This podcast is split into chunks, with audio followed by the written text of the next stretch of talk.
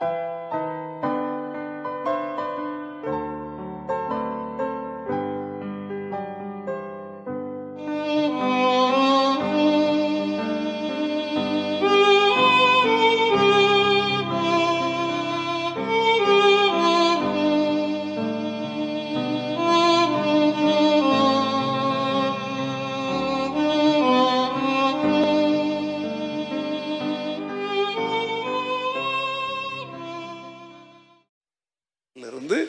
இதனுடைய ஒரு பகுதியை பிரசங்கமாக செய்தேன். அதில் வந்து என்னத்தை பற்றி பேசுகிறேன் சொல்லுங்க. யோனத்தான் ஏன் யுத்தம் செய்யவில்லை? பைபிள் படிக்கிறவங்க என்ற வந்து உலகத்தின் பல பகுதியிலிருந்து ஐயா இதே கேள்வி எங்களுக்கும் இருந்திருக்குது. ஏன்னா யோனத்தான் ஏற்கனவே என்ன பண்ணவன்? இதெல்லாம் செய்தவன் பெரிய வெற்றியெல்லாம் கொண்டு வந்தவன். ஏன் இந்த யுத்தத்தில் அவன் எங்கே போனான் அப்படின்னு நாங்கள் நினச்சிருக்கிறோம். ஆனால் அதுக்குள்ள தலை அதுக்கு ஒரு தலைப்பு வைத்து இப்படி ஒரு செய்தி இருக்குன்னு எங்களுக்கு என்ன செய்யலை? தெரியல நாங்கள் ரொம்ப என்ஜாய் பண்ணோம் அப்படின்னு சொல்லி ஆனால் நீங்கள் யாரும் சொல்லல. அகாப்பே சர்ச்சில் வரல. அது வரவே வராதுன்னு நினைக்கிறேன். எங்க உலகமே வந்து ஒரு செ- அப்போ அவங்க உற்று கவனிக்கிறாங்கன்னு தெரியுது. புரியுதா அவங்க ஏன் அதை அவ்வளோ என்ஜாய் பண்ணி பேசுகிறாங்கன்னா வார்த்தை வார்த்தையாக அவங்க அதை என்ன செய்கிறாங்க நீங்கள் வந்து நீங்கள் ஏன் ஒரு கமெண்ட்டுமே சொல்ல மாட்டீங்க? ஏன் சொல்லுங்கள் அடா விடு நம்ம பாஸ்டர் தானே. அவங்களுக்கு அப்படி இல்லை அடா விடு இவர் தானே அப்படின்லாம் விட முடியும் என்னை விட முடியாது அவங்களால. என்னை நேசிக்கிறாங்க உபதேசங்களை கேட்குறாங்க ஜிம் உபதேசங்களை கேட்குறாங்க சபைகள் இல்லாத இடங்களில் வாழ்கிறவங்க அதனால் ஆசீர்வதிக்கப்படுறாங்க. புரியுதா? அதனால் நீங்களும் அந்த நிலைக்கு வரணும். எப்போதுமே ஊழியக்காரனுக்கு உற்சாகம் வந்து காணிக்கை பணம் சோறு பிரியாணி உங்கள் வீட்டுக்கு வந்தால் அப்படி கொட்டுறீங்களா மலை மாதிரி அதெல்லாம் இல்லைங்க. எங்களுடைய நாங்கள் விதைத்த விதைகள் என்ன ஆச்சுன்னு தெரிஞ்சுக்கிறது எங்களுக்கு ஒரு பெரிய உற்சாகத்தை கொண்டு வரும். நான் விதைத்தது முப்பது பர்சன்ட் பலன் கொடுத்துருக்குன்னு தெரிஞ்சா இதை எப்படி அறுபதாக மாற்றலாம்னு நாங்கள் யோசிப்போம். அடுத்தால் என்ன செய்வோம்? அதை எப்படியா நூறாய் மாற்றுன்னுவோம் அதனால் உங்ககிட்ட இருந்தும் எங்களுக்கு என்ன தேவை? ஃபீட்பேக்காக சும்மா புகழ்ந்துலாம் எழுதாதீங்க. புகழ்ச்சி தேவையில்லை. உங்கள்கிட்ட உங்களுடைய உங்களை தொற்று போகிற ஆண்டவர் தீர்மானம் எடுத்திருப்பீங்க. அதெல்லாம் எங்களுக்கு சொன்னீங்கன்னா ஒரு டாக்டர் ஊசி போடுறாரு. அடுத்த முறை போகும்போது எப்படி இருக்கிற? அப்படின்னு கேட்குவாரா கேட்க மாட்டாரா? இல்லை நீங்களே போன டாக்டர் அருமையான மருந்து கொடுத்தீங்க டாக்டர். ரெண்டே நாளில் பிள்ளைக்கு நல்லா ஆயிடுச்சுன்னு சொன்னீங்கன்னா அந்த டாக்டர் தொழிலில் அவர் என்ன அடைவார்? உற்சாகம் அடைவார். அதனால் இதில் இப்போ என்ன மாதிரி பழுத்த பழங்களெல்லாம் அதுக்கெல்லாம் நாங்கள் எதிர்பார்க்கலாம் மாட்டோம். அதெல்லாம் நாங்களாம் ஏன்னா நாங்களாம் காடு மலை உருண்டு புரண்டு வந்தவங்க. ஆனால் ஜிம் மாதிரி ஊழியர்கள் எல்லாம் அவங்க வந்து பட்டணத்திலிருந்து வந்தவங்களுக்கு இதெல்லாம் கண்டிப்பாக தேவை. அவங்க புதிய தலைமுறை. நாங்களாம் பழ பழைய ப- தலைமுறை. அதனால் நீங்கள் என்ன செய்யணும் கொஞ்சம் ஆக்டிவாக இருங்க. அப்படியே விட்டுறாதீங்க வீட்டில் போய் இதை குறித்து பேசுங்க. இந்த அந்தமான்லேருந்து வந்தார் பார்த்தீங்களா அவர் நான் அந்த ஓங்கேஎஸ் பற்றிலாம் பேசினேன் பார்த்தீங்களா அவங்க கேட்குறாங்க கேட்டுட்டு அவ்வளோ சந்தோஷப்படுறாங்க. அண்ணே அடித்து வெளுத்து நீங்கள் அந்தமான் கதையை நீங்கள் சொல்லும்போது நாங்களே அந்தமானில் உட்காந்துக்கிட்டு நம்ம எந்த ஊரில் உட்காந்துருக்கோம்னு யோசித்தோம். ஏன்னா அவங்கெல்லாம் அங்கே போனதில்லை. எதற்கு இதை சொல்கிறேன் அப்படின்னா ஒரு ஃபீட்பேக் இருக்கும் நான் கைத்துனா நீங்களும் என்ன செய்யணும்? ஹலோ சொன்னால் என்ன சொல்லணும்? இல்லையா? காஃபி ஆயிடுச்சா சோறு ஆயிடுச்சா இட்லி ஆயிடுச்சா தோசை ஆயிடுச்சான்னு கேட்குறீங்களே இதுவா தேவை? கம்யூனிகேஷன் ஓகே ஒருத்தர் கூட ஓகே சொல்ல மாட்டேன் ப்ரைஸ் லார்ட் ஓகே ராட்சதர்கள்னா யாருங்க? ஜெயின்ஸ்னா யாரு? நீங்க பார்த்துருக்கீங்களா எங்கேயாவது? இல்லை இல்லை. ஜெயின்ஸ்னா யாருன்னா?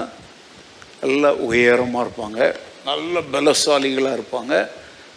ஒரு ஆள் நூறு பேரை தூக்கி அடிப்போம். பைபிளில் நீங்கள் ஆதி ஆகமத்திலே இருக்குல்ல ராட்சதர்கள் இருந்தார்கள்.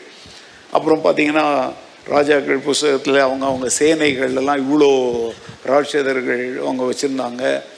இந்த ராட்சதர்களை பார்த்தாலே எல்லாரும் என்ன செய்வாங்க? பயந்து நடுங்குவாங்க. இப்போ கூட இருக்கிறாங்க.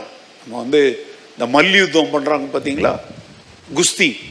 அவங்கெல்லாம் கிட்டத்தட்ட ராட்சதர்கள் மாறி தான் அவங்கெல்லாம் அப்படி தான் இருப்பாங்க. நல்ல பலசாலிகளாக இருப்பாங்க. இந்த வெளிநாட்டிலலாம் பார்த்தீங்கன்னா ஒருத்தனை ஒருத்தன் தூக்கி போட்டு மண்டையை ஓடிச்சு மேடையில் பண்ணுறாங்களே அவங்கள தான் ராட்சதர் ரெஸ்லிங் மல்யுத்தம் இதெல்லாமே வந்து அவங்க தான் ராட்சதர்கள். இன்றைக்கு நம்ம காலத்தில். ஆனால் அதை விட இன்னும் லோக்கலாக இறங்கி வரட்டா? அவங்க வீட்டு பக்கத்தில் ஒருத்தன் இருக்கிறான். எப்போ பாரு உன்னை மிரட்டிக்கிட்டே இருக்கிறான் பயமுறுத்திக்கிட்டே இருக்கிறான். உன் கதையை முடிச்சிடுவேன்றான். உன்னை இந்த வீட்டை விட்டு துரத்திடுவேன்றான். நீ இந்த ஊரில் எப்படி குடியிருக்கிறான்னு பார்க்கலான்றான். அவன் யாரு? ராட்சதன். நம்முடைய பலத்திற்கு மிஞ்சி நம்மகிட்ட சவால் விடுகிற யாருமே யார் தான் சொல்லுங்க? ராட்சதன். இல்ல நம்முடைய பணம் பலம் அறிவு புத்தி ஞானம் இவைகளால சமாளிக்க முடியாம நாம சில காரியங்களை குறித்து திணறி கொண்டிருக்கிறோம் பாத்தீங்களா? அந்த காரியங்களும் என்னதுதான்? ராட்ச நீங்க ராட்சதர்கள்னா இப்போ அப்படி புரிஞ்சுக்கணும். I am facing a very big battle in my life and ministry that's call my giant தலையை பிச்சுக்கிறேன். உபவாசம் கிடந்து அழுகிறேன் ஜெபிக்கிறேன் போராடுறேன். இப்போ அது என்னது? எனக்கு ஒரு ராட்சதன். இப்போ உங்கள் வாழ்க்கை ஒரு வியாபாரத்தை ஆரம்பிக்கிறீங்க. ஒரு மாதம் நல்லா ஓடிச்சு. எவனோ அதே தொழிலை ஏற்ற கொண்டாந்து போட்டுவிட்டான். இப்போ அவன் பத்து ரூபாய் கம்மியாக பண்ணுறதுனால இங்கே வந்தது எல்லாம் எங்கே போயிடுச்சு? அவன் யார்? உங்களுக்கு ஒரு ராட்ச அதுக்கு அவனை ராட்சதன் கூப்பிடாதீங்க. அர்த்தம் சொல்கிறேன் உங்கள் தொழிலை கெடுக்கிறவன் வருமானத்தை கெடுக்கிறவன். நான் சொல்கிறேன் நம்ம பிள்ளைங்களை தேவ பக்திக்கு வைராக்கியமாக வளர்க்குறோம். அதை ஒருத்தன் கொத்தி போற காத்துட்டு இருக்கிறான். அவன் யாரு? அந்த ராட்சதனை எல்லா வீடுகள்லையும் சந்திக்கிறாங்கல்ல. பிள்ளை பள்ளிக்கூடத்துக்கு போட்டும் காலேஜுக்கு போட்டும்னா எவனோ வந்து தட்டிட்டு போயிடுறான். அவன் நம்முடைய கனவுகள் ஆசைகள் திட்டங்களை எல்லாம் தவிடு பொடியாக்குறவன். அப்போ அவன் யார்? ஒரு யாரால் அனுப்பப்பட்டவன்? சாத்தானால் அனுப்பப்பட்டவன். சவால் விடுறான். நான் அப்படிதான் செய்வேன். என்ன செய்வ பார்க்கலாம். இது என்னது? ராட்சதத்தனம். நம்முடைய வாழ்க்கையில் இப்போ நான் சொன்னது போல நம்ம எல்லாருமே பல்வேறு விதமான ராட்சதர்களை என்ன செஞ்சுக்கிட்டு இருக்கிறோம்? சந்தித்து கொண்டிருக்கிறோம். அப்படியே ராட்சதர்களுக்கு அடிப்பணிஞ்சிடலாமா சரண்டர் ஆயிடலாமா காலில் போய் விழுந்துடலாமா உங்க ஊர் பாசையில் ராசி ஆயிடலாமா நாளாக ஆக மாட்டேன். நீங்கள் வேணா ஆகிப்போம் விட மாட்டேன் உங்களை. அதையும் அப்படி சொல்லணும். ராசியெல்லாம் ஆகக்கூடாது. ராட்சதன் கூட நமக்கு என்னங்க சமாதானம்? ராட்சதன் அழிக்கப்பட வேண்டியவன். ராட்சதன் நிர்மூலமாக்கப்பட வேண்டியவன். ஏன்னா அவன் சத்துருவனுடைய பிரதிநிதி. சாத்தானுடைய பிரதிநிதி. இப்போ அவனை மேற்கொள்ளணும் அப்படின்னா அதை எங்க போய் கத்துக்கிறது? கல்லூரியில கலாசாலையில கற்றுக்கொள்ள முடியாது. நிறைய பேர் நிறைய ராட்சதர்களை ஜெயிச்சிருக்கிறாங்க. நான் நம்ம போன வாரம் கற்றுக்கொண்டோம். கோலியாத்துங்கிற ராட்சதனை யார் ஜெயித்தா? அந்த கோலியாத் என்னன்னா அவன் ஒரு ஆளுக்கு ஒரு ஆள் ராட்சதன் கிடையாது. ஒரு நாடு ஒரு தேசம் ஒரு ராணுவத்துக்கே என்ன விடுறவன்? புரியுதுங்களா? இப்ப நம்ம கிட்ட ஒருத்தன் நிக்கிறாங்க. அந்த ஒருத்தன் வந்து ஒரு தேசத்தின் ராணுவத்துக்கே என்ன விடுறான்? அப்ப அவன் யாரு சொல்லுங்க? பெரிய பயங்கரமான ராட்சதன். அவனை வீழ்த்தினது யாரு? அப்போ வாழ்க்கையில நம்ம சந்திக்கிற ராட்சதர்களை வீழ்த்துகிற அந்த ரகசியங்களை கலையை நம்ம யாற்றிருந்து கற்றுக்கொள்ள முடியும்? தாவீதனுடைய வாழ்க்கையை உற்று கவனித்தோம்னா அவர் வந்து இந்த ராட்சதர்களை எப்படி வீழ்த்தினார் அப்படிங்கிற அந்த வரலாறு நமக்கு என்னத்தை கற்றுக் கொடுக்கும்? ஆ. அதைத்தான் பவுல் சொல்றார். நான் நம்புறேன் எபிரேயர் நிருபத்தை பவுல் எழுதினார்னு. மேகம் போன்ற இத்தனை திரளான சாட்சிகள். அதுல ஒரு சாட்சி யாரு? தாவி. இப்போ தாவீதினிடத்திலிருந்து நாம சில காரியங்களை வேக வேகமாக கற்றுக்கொள்ள போகிறோம். சில காரியங்களை மனசில் வச்சுக்கோங்க. தாவீது தன் சொந்த பலத்தில் போய் ராட்சதனை வீழ்த்தினாரா? இல்லை. கத்தருடைய நாமம் அதை பயன்படுத்தும் அதிகாரத்தை அவருக்கு தந்தது யார் சொல்லுங்க? கத்தருடைய ஆவியானவர். அன்னைக்கு சொன்ன ஞாபகம் போன வாரத்தில் சவுலை விட்டு தேவ ஆவியானவர் விலகிட்டாரு. அந்த தேவியான தேவ ஆவியானவர் இப்போ யார் மேல இருக்கிறாரு? அப்போ தாவீது யாரால் நடத்தப்பட்டவர்? கத்தருடைய ஆவியானவரால் நடத்தப்பட்டவர். ராட்சதர்களை வீழ்த்தும்படியான அழைப்பு யார் மேல இருந்துச்சு? அதே மாதிரி நான் சொல்றேன் நம்முடைய வாழ்க்கையிலும் சாத்தானுடைய பிரதிநிதிகளான பல ராட்சதர்களை வீழ்த்துகிற அழைப்பும் அபிஷேகமும் நம்ம மேல கத்தர் வைத்திருக்கிறார். I I been called and and anointed to defeat the giants இதை நம்ம அறிக்கை செய்யணும். ராட்சதர்களை வீழ்த்தும்படி தேவன் என்னை அழைத்திருக்கிறார் என்னை அபிஷேகம் செய்திருக்கிறார். சொல்லுங்க எல்லாரும் சொல்லுங்க. ராட்சதர்களை வீழ்த்தும்படி தேவன் என்னை அழைத்து அதற்காக அபிஷேகம் பண்ணி இருக்கிறார் என்ன ஒரு அற்புதமான அறிக்கை. ஹalleluya ஹalleluya நீங்க யாருன்னு உங்களுக்கு தெரியலன்னா இப்போ நான் சொல்லி தரேன் the god has called you to defeat the giants அழைத்திருக்கிறார். நீங்க ஜெயிக்கணும். பைபிள் சொல்ற நம்முடைய கத்தராக இயேசு கிறிஸ்துவ நாமத்தினாலே நமக்கு ஜெயம் கொடுக்கிற அந்த எதன் மேல ஜெயம் கொடுக்கிறார்? ராட்சதர்கள் மேல ஜெயம் கொடுக்கிறார். என்னை பலப்படுத்துகிற கிறிஸ்துவினாலே எனக்கு பலன் உண்டு. எனக்குள்ள பலன் இல்லை என்னை ஓகே. நான் இப்ப சொல்றேன் தேவனுடைய அழைப்பை நிறைவேற்றும் காரியத்தை நாம செயல்படுத்தக்கூடாது என்று தடையாய் நிற்கிற அனைத்தையும் நம்முடைய வாழ்க்கையை விட்டு அகற்றி போடணும்னு கத்தர் விரும்புகிறார் அல்லேலூயா. நான் உன்னை எதற்காக பிடித்தேனோ அது மேலே கவனமாக இரு உன்னை அந்த பக்கம் இந்த பக்கம் கவனத்தை சிதற செய்கிற யார் மேலேயும் உன் கவனத்தை நீ என்ன செய்யாத? வைக்காத. இதுதான் ஆண்டவருடைய ஆலோசனை இந்த கால வெளியில். உதாரணத்துக்கு பாருங்கள் அந்த ராட்சதனை கண்டு இஸ்ரவேலின் ராணுவம் மனம் குழம்பி கலங்கி நிற்கிறாங்க ராஜா முதல் எல்லாருமே கலக்கத்தில் இருக்கிறாங்க. ஆனால் தாவீது என்ன சொன்னார் தெரியுமா? ஒன்று சாமுவேல் பதினேழு முப்பத்தி ரெண்டு பாருங்க. தாவீது சவுலை நோக்கி இவன் நிமித்தம் ஒருவனுடைய இருதயமும் கலங்க வேண்டியதில்லை. உம்முடைய அடியானாகிய நான் போய் இந்த பெலிஸ்தனோடே யுத்தம் பண்ணுவேன் என்றான். இவன் நிமித்தம் ஒருவனுடைய இருதயமும் கலங்க வேண்டியதில்லை. உம்முடைய அடியானாகிய நான் போய் இந்த பெலிஸ்தனோட என்ன பண்ணுவேன்? யார் சொல்றா ஏன் அப்படி சொன்னான் தெரியுமா? அதுக்கு விளக்கம் சொல்றேன். பதி பதினேழாவது அதிகாரம் முப்பத்தி மூணாவது வசனம் பாருங்க.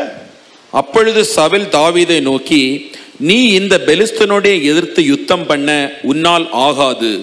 நீ இளைஞன் அவனோ தன் சிறு வயது முதல் யுத்த வீரன் என்றான். பாருங்க ராஜாவே சொல்றார். எப்பா நீ சின்ன பையன். உன்னால போய் அவங்க கூட என்ன பண்ண முடியாது? யுத்தம் பண்ண முடியாது. ஏன்னா நீ இளைஞன். அவன் யாரு? சின்ன வயசுல இருந்தே யாரு ஏங்க இப்படி சத்துருவை போட்டி போட்டுக்கிட்டு புகழ்ந்தவன் ஒருத்தனா தான் இருப்பான். புரியுதா உங்களுக்கு? இந்த காலத்துலலாம் பிள்ளைங்கள்லாம் எங்கே மதிக்குது? பெரியவங்களுக்கு மரியாதை கொடுக்குதா? ஒரு நாள் நான் வந்து இந்த பிள்ளனா கார்டனில் நம்ம மாரிமுத்து அம்மா வீடு இருக்கு பார்த்தீங்களா அந்த பக்கத்தில் நான் ஸ்கூட்டரில் வந்துட்டுருக்குறேன். ரெண்டு சின்ன பிள்ளைங்க குட்டி பசங்க எல்கேஜி யூகேஜி இருக்கும்னு நினைக்கிறேன். ரோட்டில் இப்படின்னு ஆடிட்டு போகுது. என் வண்டியில் வந்து விழுந்தா ஏன் கதி என்ன உயிரோடு விடுவாங்களா அந்த இடத்துல?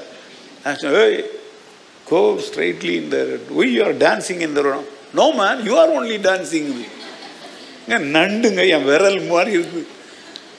ஏ, நான் சத்தமாக சொல்கிறேன் what you are dancing in the road go straight for அப்படின்னா you are only dancing man அப்படிங்க. இந்த காலத்தில் பிள்ளைங்க உள்ளத்தில் என்ன இல்லை? பயமும் கிடையாது ஒன்றும் கிடையாது.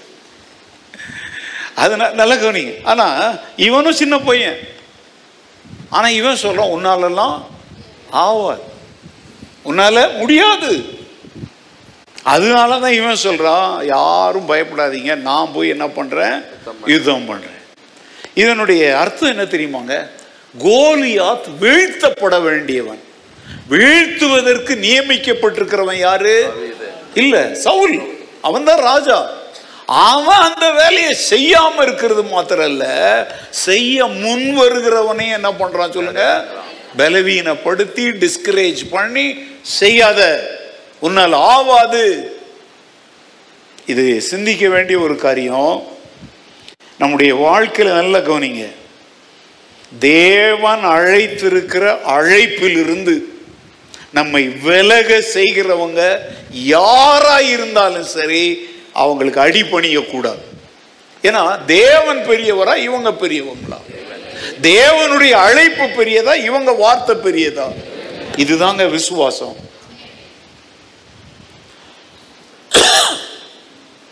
இன்னைக்கு நம்ம ராட்சதர்களோடு யுத்தம் செய்யலை சாத்தானோடு யுத்தம் செய்கிறோம். வானமண்டலங்களில் உள்ள பொல்லாத ஆவிகளின் சேனைகளோடு உங்களுக்கு என்ன உண்டு? அந்த போராட்டத்தை போராடித்தான் ஆகணும். ஆனா அந்த போராட்டத்தை போராடாதபடிக்கு பலர் நமக்கு என்ன செய்வாங்க? ஆலோசனை கொடுப்பாங்க. அவங்க சொல்லும்போது என்ன சொல் ஓ நல்லதுக்கு சொல்றோம்ப்பா அதுக்கு மேல ஓ இஷ்டம். இப்போ இவங்க சவுல் கூட என்ன சொல்றான்? இப்போ நீ சின்ன பையன் அவன் பயங்கரமான ஆளு. எதுக்கு போய் நீ ரிஸ்க் எடுக்கிற? அவன் வார்த்தை அப்படிதானே பேசியிருப்பான். பைபிளில் இருக்கிற வார்த்தையே நீ அது வந்து கொஞ்சமா எழுதி. எதுக்குடா உனக்கு இந்த ரிஸ்க்கு நீ வீட்டில் கடை கடைக்குட்டி பையன். தேவையில்லாமல் உங்கள் அண்ணன் பாரு அவங்களெல்லாம் ஈட்டியை வச்சுட்டு சும்மா நிற்கிறானுங்க நீ எதுக்கு தேவையில்லாத வம்பில் போய் தலையிடுற? நீங்கள் கொஞ்சம் உங்கள் பிள்ளைங்களை சர்ச்சுக்கு வேலைக்கு அனுப்புங்க. பக்கத்து வீட்டு அம்மா ஏன் உன் பிள்ளைய சர்ச்சுக்கு சர்ச்சுக்கு அனுப்புற? ஏன் உனக்கு வீட்டில் வேலை? இவங்க அனுப்ப மாட்டாங்க. அதாவது நான் உருப்படாத மாதிரி நீயும் உருப்படாதன்னு சொல்லி தருவாங்க. இது அனுபவத்தில் இருந்து பேசுகிறேன் நான் அப்பவும் சொல்கிறேங்க இது கத்திற்காக எழுந்து யுத்தம் செய்யும் காலம். இது யுத்த காலம். தேசத்தில் என்ன நடக்குதுன்னு பாருங்க. அப்பா வர்ற வீடியோக்களெல்லாம் சகிக்க முடியலங்க. இப்போதான் நெற்று கொஞ்சம் ஆன் பண்ணி விட்டுருக்கான் பார்த்தீங்களா இப்போ தெரியுதா உங்களுக்கு ரெண்டு மூணு மாதமாக நெற்றை ஏன் தடுத்து வச்சான்னு தெரியுமா? அங்கே நடந்த காரியங்கள் நீங்கள் என்ன ஒரு ரெண்டே ரெண்டு பெண்களை தான் அதை விட கொடுமை கூட்டு கூட்டாக கூட்டு கூட்டாக பண்ணியிருக்காங்க. ஒரு பொண்ணெல்லாம் கொண்டாந்து ஒரு இடத்துல தள்ளி அந்த பொண்ணை கட்டையால் அடித்து அப்படியே கல்லை தூய் பாரு அந்த வீடியோ அதெல்லாம் பார்த்தீங்க அப்படின்னா உங்களால் மத்தியானம் சாப்பிட முடியாது. வாலிப பொண்ணு. அந்த மாற்று இனத்தை சேர்ந்த பொண்ணுங்கிறதுனால கொண்டாந்து அப்படி போட்டு செத்துட்டாங்க. செத்ததுக்கு விடாமல் தடி உருட்டுக்கட்டில் தடி அதை எடுத்து வந்து என்ன செய்கிறான் கொலை வெறியில கிறிஸ்தவர்கள் அழிக்கப்பட்டார்கள். இன்னமும் நடந்துட்டு தான் இருக்குது. இப்போ கொஞ்சம் அவங்க நம்மளோட தொடர்பு கொள்ள ஆரம்பிக்கிறாங்க. ஆனால் once they are still unsettled ஏன்னா ஒன்றுமே இல்லை. இருந்த எல்லாத்தையும் என்ன பண்ணுறாங்க தீயை கொளுத்தி சாம்பல் ஆக்கியாச்சு. இப்போ வீடு கட்டணும் பொருட்கள் வாங்கணும் போத்திக்கிறதுக்கு ட்ரெஸ் உடைகள் துணிங்க இது யாருக்கு எங்கே இருக்குது காசு இருக்குது அவங்களாம் அவங்கலாம் காட்டுவாசிங்கங்க. நம்மள மாதிரி நான் ஆஃபீஸில் போய் சம்பாதிக்கிறாங்க. அவங்க விளை நிலங்களெல்லாம் அழிச்சு போட்டு போயிட்டாங்க. இன்னைக்கும் இந்த உலகத்தில் சாத்தான் தேவனோடு செய்கிற யுத்தத்தை அவன் யார்கிட்ட செய்கிறான் தேவனுடைய பிள்ளைகளோடு செய்கிறாங்க தேவனுக்கு முன்னால் அவன் நிற்க முடியுமா? அதனால அவன் யார்கிட்ட வர்றான்? தேவனுடைய பிள்ளைகள்னா அவருடைய மனவாட்டி ஆகிய சபை. அது கூட தான் அவன் யுத்தம் செய்கிறான் அப்போ நம்ம என்ன செய்யணும்னா வந்து சர்ச்சுக்கு போனியா வந்தமான்னு இருக்கணும் போய் பொறுப்பெடுக்கிறது அது அதெல்லாம் தலைவலி. ஆமாங்க தலைவலி இருந்தால் கூட குடும்பம் நடத்துகிறீங்கல்ல தலைவலி இருந்தாலும் வியாபாரம் செய்கிறீங்கல்ல தலைவலி இருந்தாலும் ஆஃபீஸ் போகிறீங்கல்ல அதே மாதிரி தான் சர்ச்சில் தலைவலி இருந்தாலும் சர்ச்சுக்காக செய்ய வேண்டியதை செய்யணும். ஒதுங்கி ஒதுங்கி ஒதுங்கி ஓடுறது வந்து யுத்தத்தை கண்டு பயந்து ஓடுறதா அர்த்தம். ஆமாங்க பத்து பேர் இருக்கிற இடத்துல ஒரு காரியம் செஞ்சா ரெண்டு பேர் ஏதாவது சொல்லத்தான் செய்வோம். அவன் சொல்றது முக்கியம் இல்ல காரியம் நடக்கணும். அல்லேலூயா கண்டிப்பா சொல்றாங்க. பப்ளிக் லைஃப்னு வந்தாச்சுனாலே கமெண்ட்ஸ் வராம இருக்கவே நீ நாலு வீட்டை பூட்டிட்டு என்ன வேணாலும் பண்ணி யாரும் அதை பார்க்கறது இல்ல ஒருத்தர் கமெண்ட் பண்ண மாட்டாங்க. நாலு பேர் மத்தியில நீங்க செஞ்சா சரி, உதாரணம் இப்போ நான் உங்கள் வாயிலே வர வைக்கிறேன் பாருங்க. ஃபஸ்ட் சர்வீஸ் பார்த்தீங்களா யாராவது ஆன்லைனில் நீ தான் சொன்ன பார்த்தேன்னு சும்மா அப்படி பார்த்துருக்குற. சரி ஓகே ஃபர்ஸ்ட் சர்வீஸில் என்னை பார்த்து தானே நீ? இப்போ பார்க்குறியா? என்ன வித்தியாசம்? இவ சொல்லுவா பாருப்பா. ஃபர்ஸ்ட் சர்வீஸ்க்கு ஒரு கோட்டு செகண்ட் சர்வீஸ்க்கு ஒரு கோட்டு. அதுக்கு நான் என்ன பண்ணட்டும்? அது சூடாக இருந்துச்சு கலத்தி போட்டு இதை மாட்டிக்கிட்டு வந்துட்டேன். அது என் மருமகன் வாங்கிட்டு வந்திருக்கிறாரு. எனக்கு அது வேண்டாம்ப்பா இதெல்லாம் ஸ்டைலாக போடுற பசங்களுக்குரியதுன்னு மூஞ்சி மாறிடுச்சு மருமகனுக்கு. சபீனா அவங்கெல்லாம் வந்திருக்கிறாங்க. சோம்லாம் படுத்து கிடக்குறா. ஜோம் பண்ணிக்கோங்க ஓகே இப்போ மருமகன் நேற்று வந்து ஆசை ஆசையாக இதை போடுங்க நீங்கள் நான் சொன்னேன் இதெல்லாம் வாலிப பசங்களுக்குரியதுப்பா. எல்லாம் யங் ஃபெல்லோஸ் அவன் இல்லை இல்லை நீங்கள் ஏன் இப்போ நீங்கள் உங்களுக்கு என்ன? அவர் பார்வையில் நான் எங்கே இருக்கிறேன். மூஞ்செல்லாம் மாறிடுச்சு. ஜிம்மை போட சொன்னேன். ஜிம்மு போட்டு போதா ஜிம்முக்கு நல்லா தான் இருக்குது. ஆனால் அவர் வந்து அங்கிள் நீங்கள் போடுங்க அங்கிள். அதனால் மருமகன் வேற இங்கே வந்து உட்காந்துருக்குறான் போடாமல் இருந்தால் என்ன நினைப்பான்? அதனால என்ன பண்ண போட்டுக்கிட்டேன். இப்போ இது உங்களுக்கு தெரியாதுல்ல? ஆனால் பேசுகிறவங்க என்ன பேசுவாங்க? பணம் கொளுத்து போச்சு போல இருக்குது ஃபர்ஸ்ட் சர்வீஸ்க்கு ஒரு கோட்டு போடுறாங்க. ஏங்க நாலு பேர் முன்னால் வந்தா இதெல்லாம் பேசத்தான் செய்வாங்கங்க. இதெல்லாம் கவனிச்சுக்கிட்டு தான் நம்ம வேலை நடக்குமா? நடக்காது. இன்னைக்கு நான் சொல்றேன் சாத்தானை வீழ்த்துவதுதான் உன் நோக்கம் அப்படின்னா பேசப்படும் எல்லா வார்த்தைகளையும் கவனியாதே. பிரசங்கி புஸ்தகத்துல சொல்றாரு சொல்லப்படும் எல்லா வார்த்தைகளையும் கவனியாதே அப்படி கவனித்தால் உன் வேலைக்காரன் உன்னை நிந்திப்பதையும் நீ என்ன செய்ய வேண்டியதா இருக்கும்? கேட்க வேண்டியதா இருக்கும். வேலை செய்யறவன் முறுமுறுத்துக்கிட்டு தான் செய்வான். அதை ஓட்டணுமா இதை ஓட்டணுமா? இவன் ஒரு ஆபீஸ் வச்சிருக்கிறோம் இதுக்கு க்ளீன் பண்ற ஆமா க்ளீன் பண்றதுக்கு தான் நம்ம வேலைக்கு வச்சிருக்கிறோம். ஆனா குறை பேசிக்கிட்டே தான் என்ன செய்வான்? இது இயற்கைங்க மாற்றவே முடியாது. அதே மாதிரி தாவீது சொன்னான யார் சொன்னான டிஸ்ட்ராக்ஷனுக்கு இடம் கொடுக்காதீங்க. ரெண்டு தீமத்தை வசனம் நானே சொல்றேன் சிலதுல வாசிக்க வேண்டிய இடத்துல சொல்றேன். எல்லாரும் ஒன்னு சாமியில் பதினேழு திறந்து வச்சுக்கோங்க. ரெண்டு தீமத்தை ஒன்னு ஏழுல சொல்லுது தேவன் நமக்கு பயமுள்ள ஆவியை கொடாமல் பலமும் அன்பும் தெளிந்த புத்தியுள்ள ஆவியை கொடுத்திருக்கிறார்னு எத்தனை பேர் நம்புறீங்க? இல்லையா சொல்லுங்க எல்லார் தேவன் பயமுள்ள ஆவியை எனக்கு தரவில்லை. ஆனால் பலமும் அன்பும் தெளிந்த புத்தியுள்ள ஆவியை தந்திருக்கிறார். அல்லேலூயா யாராவது உங்களை இனிமேல் பா ஏ லூஸ் அப்படின்னாயோ போயா நான் லூஸ் இல்லையா? நான் தெளிந்த புத்தி உள்ளவன் பைபிள் என்ன பத்தி சொல்லுது. இல்லையா இனிமேல் அப்படி சொல்லுவீங்களா? அதே மாதிரி கத்தருடைய பிள்ளைகளை பார்த்து லூஸு நீங்களும் சொல்லக்கூடாது. ஏன்னா அவங்களுக்கு ஆண்டவர் என்ன என்ன புத்தியை கொடுத்துருக்கிறார்? சவுண்ட் மைண்ட் இப்போ அந்த அந்தமான்லேருந்து வந்தார் பார்த்தீங்களா? சில ஊருங்க அவங்க ஊருக்குலாம் நான் போயிருக்கிறேன். அதெல்லாம் ரொம்ப உள்ள நார்த் அந்தமான். பயங்கர தூரங்கள். அங்கேருந்து பில்லி கிரவுண்ட்னு ஒரு இடம் இருக்குது அங்கே இன்னொரு இடம் இருக்குது அதெல்லாம் சில சம்பவம்னு அந்த பாஸ்டருடைய ஒய்ஃப் சொல்கிறாங்க ஐயோ பாஸ்டருக்கு என்ன நினைவு என்ன உள்ளெல்லாம் அவுட் ஆயிடுச்சுன்னு நினச்சாங்களா?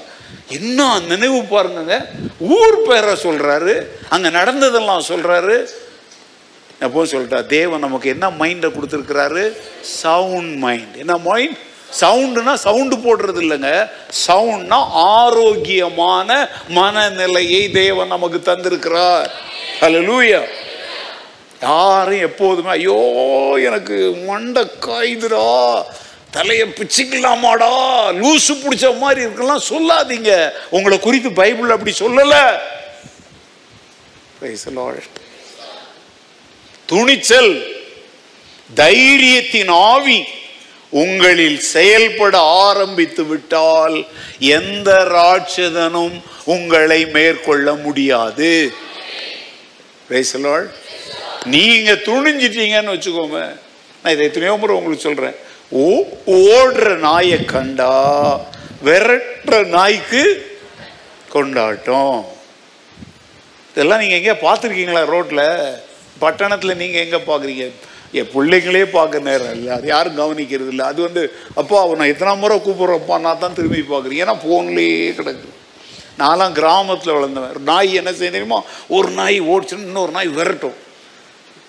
அந்த ஓடுற நாய் எவ்வளோ தான் ஓடும்? திடீர்னு ஒரு இடத்துல என்ன செய்யணுமோ அப்படி திரும்பி அப்படிங்குவோம். இந்த விரட்டு நாய் என்ன செய்யும்? அதை மாதிரி சாத்தாங்கிற நாய் உங்களை விரட்டுறோம் நீங்க என்ன செய்யுங்க? திரும்பி நின்று இயேசுவின் நாமத்துல சொல்லுங்க அவன் எடுப்பான் ஓட்டம். துதி எடுத்தால் ஆ, முறுமுறுத்தா முப்பத்தி மூணு வருஷம் முறுமுறுத்து காலத்தை ஓட்டிட்டீங்க. இனியாவது துதி எடுத்து சாத்தான் என்ன செய்யலாம்? ஓட்டலாம். நம்ம எல்லாரும் சேர்ந்து ஓட்டலாம். பிரைஸ் லார்ட் ஹலலூயா ஓட்டலாமா? இங்க மாத்திரம் இல்லை. தேசம் எங்கும் நாடுகள் எங்கும் நம்முடைய ஜெபம் நம்முடைய உபவாசம் நம்முடைய விசுவாசம் சாத்தானுடைய கையை முறிக்கணும். லேலுயா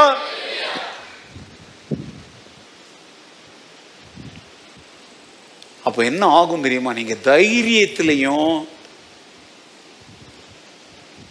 பலத்தோடு நீங்க எழுந்துட்டீங்கன்னா ராட்சதன் உங்க கண்ணுக்கு தெரிய மாட்டான். யார் தெரியவா தெரியுமா? தாவிது சொல்கிறான் நீ பட்டயத்தோடும் ஈட்டியோடும் வர்ற.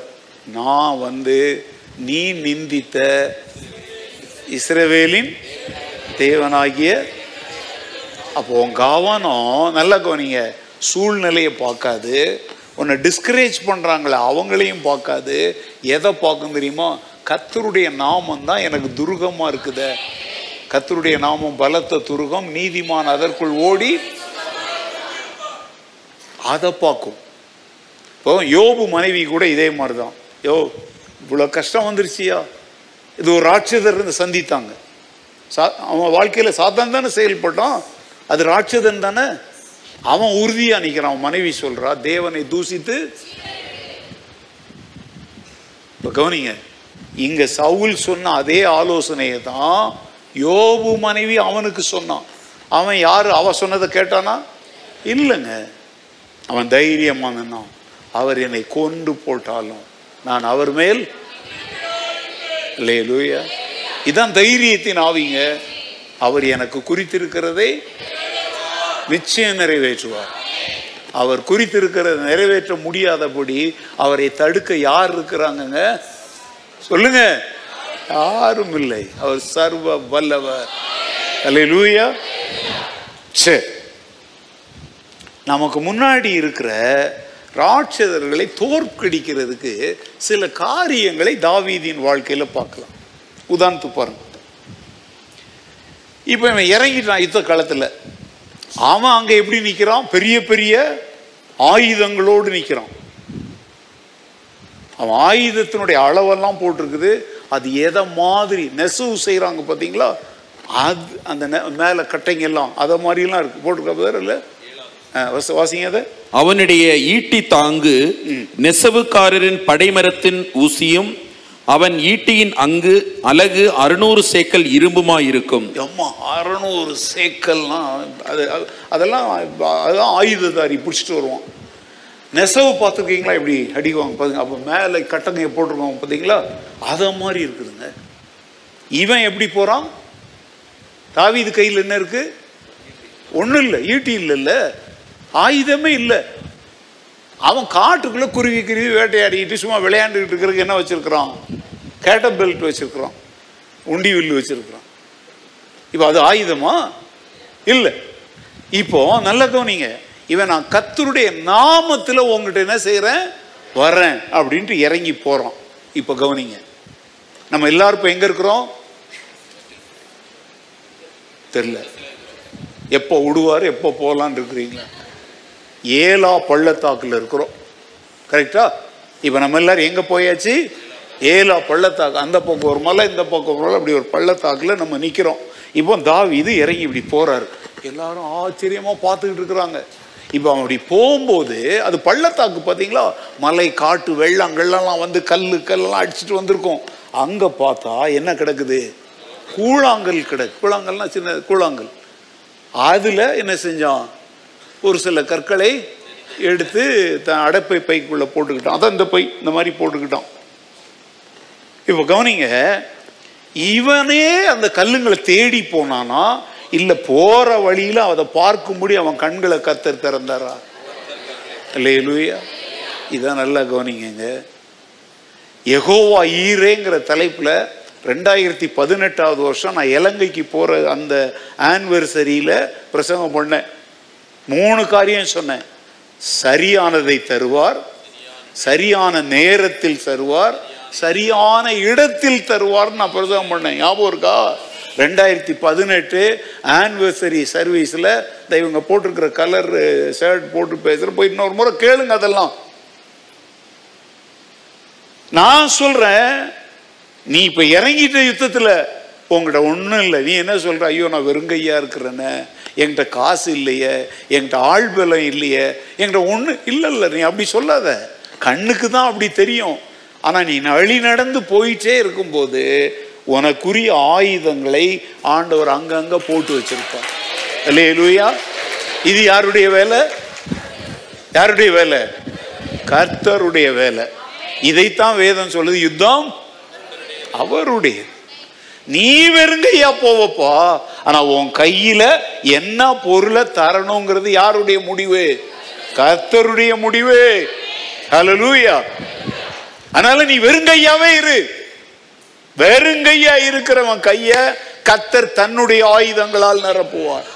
நீ அறிவு புத்தி ஞானத்தெல்லாம் உதாரணம் பாருங்க சிம்சோன் திடீர்னு எதிராளிகள் வந்துட்டான். அங்க கிடந்தது என்ன தெரியுங்க செத்து போன ஒரு கழுதையினுடைய தாடை எலும்பு. அதை எடுத்து அடிச்சான். எவ்வளோ பேர் செத்தான்? ஆயிரம் பேர் செத்தோம் அது முன்னூறு நரிகள் அது வேற. பாருங்க ஒரு செத்த கழுதையினுடைய தாடை எலும்பு அந்த இடத்துல என்ன செஞ்சது? ஒரு ஆயுதமா? ஆனா அவன் அடிக்கும் பொழுது அந்த எலும்புனால அவனுங்க சாகல. அவன் மேல இருந்த அபிஷேகத்தால் அவனுங்க செத்தான். அபிஷேகம் தான் அடிக்க வச்சது. இல்லையா சத்துருவை விழ வச்சது. இந்த கால வெளியில் சும்மா எக்ஸ்கியூஸ் சொல்லிக்கிட்டே இருக்காத. என்கிட்ட படிப்பு இல்லை பணம் இல்லை எனக்கு பதவி உயர்வு இல்லை பங்களா இல்லை கார் இல்லை எனக்கு திறமை இல்லை எனக்கு இங்கிலீஷ் தெரியாது. சாரி ஸ்டாப் யுவர் எக்ஸ்கியூசஸ் ஒரு சாக்கு போக்குகளை நிறுத்து. நீ இல்லை யுத்தம் செய்யறது. நீ வெறும் கருவிதான். ஓன் கையில கருவிகளை தருகிறவர் அழைத்த கத்த லேலுயா இப்போ நான் சொல்றேங்க ஓப்பனாக சொல்றேங்க.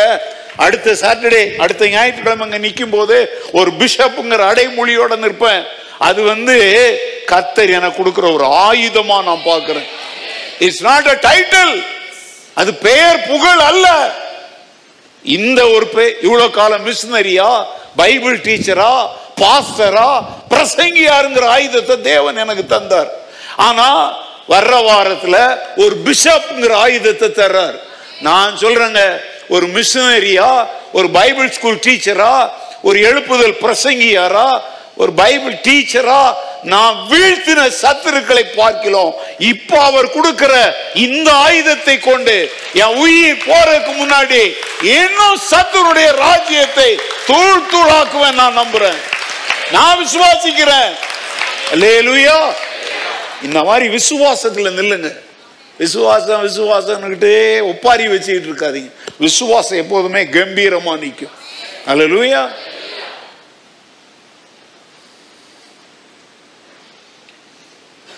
கண்களை ஏறெடுத்து பாருங்க. ஆயுதங்கள் அங்கங்க இருக்குது. பணம் இருக்குது எங்கேயோ இருக்குது.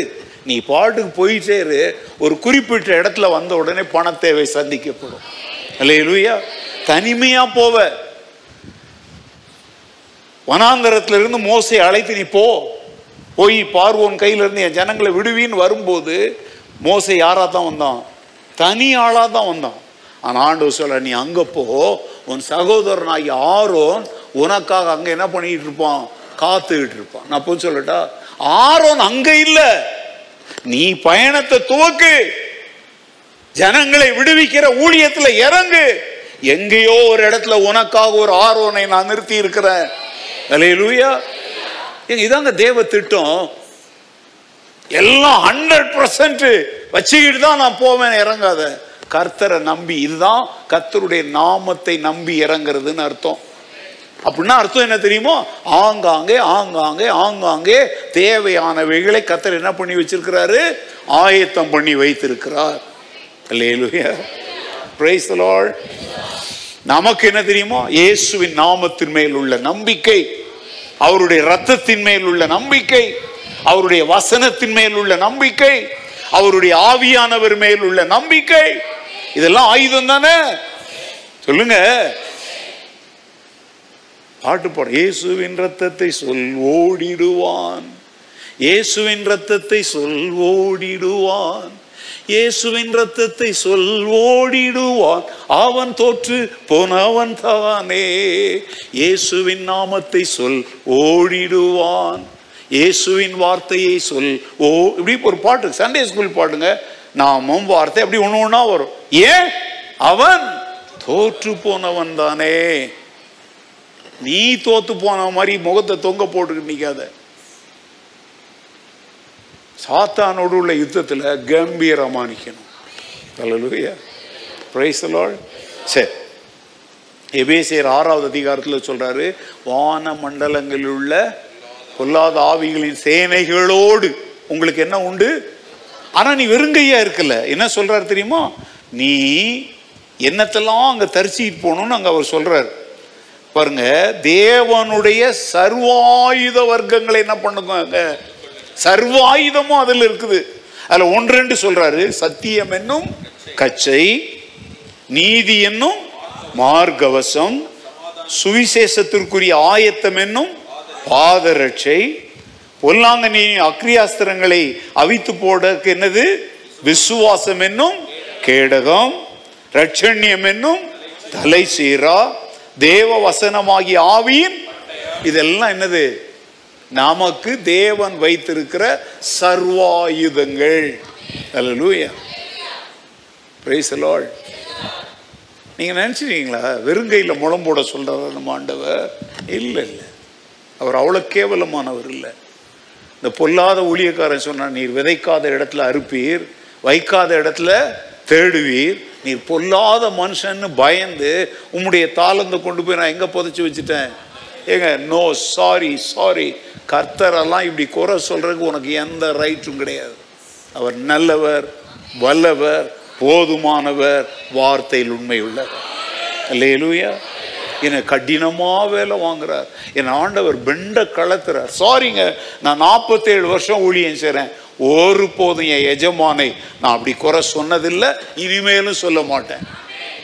ஏன்னா அவர் நல்ல எஜமான். ஏன்னா நான் நல்ல ஊழியக்காரனா இருந்ததில்லை.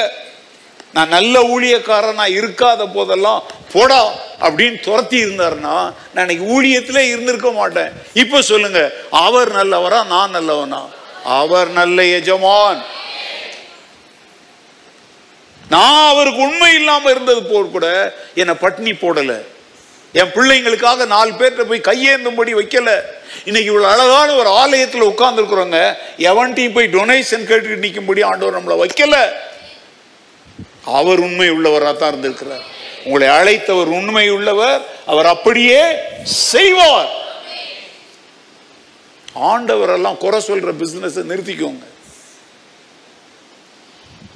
தயவு செய்து உனக்குரிய ஆயுதத்தை பார்க்கறதுல தான் உன் கண்ணை செலுத்தணுமே ஒழிய அவங்க என்ன வச்சுருக்காங்க இவங்க என்ன வச்சுருக்காங்க அவங்களுக்கு என்ன it's none of your business அவங்க அவங்களுக்கு கொடுத்த ஆயுதத்தில் அவங்க யுத்தம் செய்வாங்க. உனக்குரிய ஆயுதத்தை கண்டுபிடிப்பதில் நீ கவனமாயிரு. இல்லையா கரெக்டா தா- தாவீதை வந்து சவுல் மாத்திரம் டிஸ்கரேஜ் பண்ணல. அவங்க அண்ணனே டிஸ்கரேஜ் பண்ணுறோம் அது வந்து இருபத்தெட்டாவது வசனத்தில் இருக்கு பாருங்கள் அந்த மனுஷரோடே அவன் பேசிக் கொண்டிருக்கிறதை அவன் மூத்த சகோதரனாகிய எலியாப் கேட்டபோது அவன் தாவிதின் மேல் கோபம் கொண்டு நீ இங்கே வந்தது என்ன? வனாந்திரத்திலுள்ள அந்த கொஞ்ச ஆடுகளை நீ யார் வசத்தில் விட்டாய்? யுத்தத்தை பார்க்க அல்லவா வந்தாய்? உன் துணிகரத்தையும் உன் இருதயத்தின் அகங்காரத்தையும் நான் அறிவேன் என்றான். இங்க சொல்றது யாரு? அவங்க அண்ணன். அவன் யாரு? யுத்த வீரன் அஞ்சு பைசாவுக்கு லாய்க்கு இல்லாதவன் தண்ட கேஸ் தண்ட சோறு.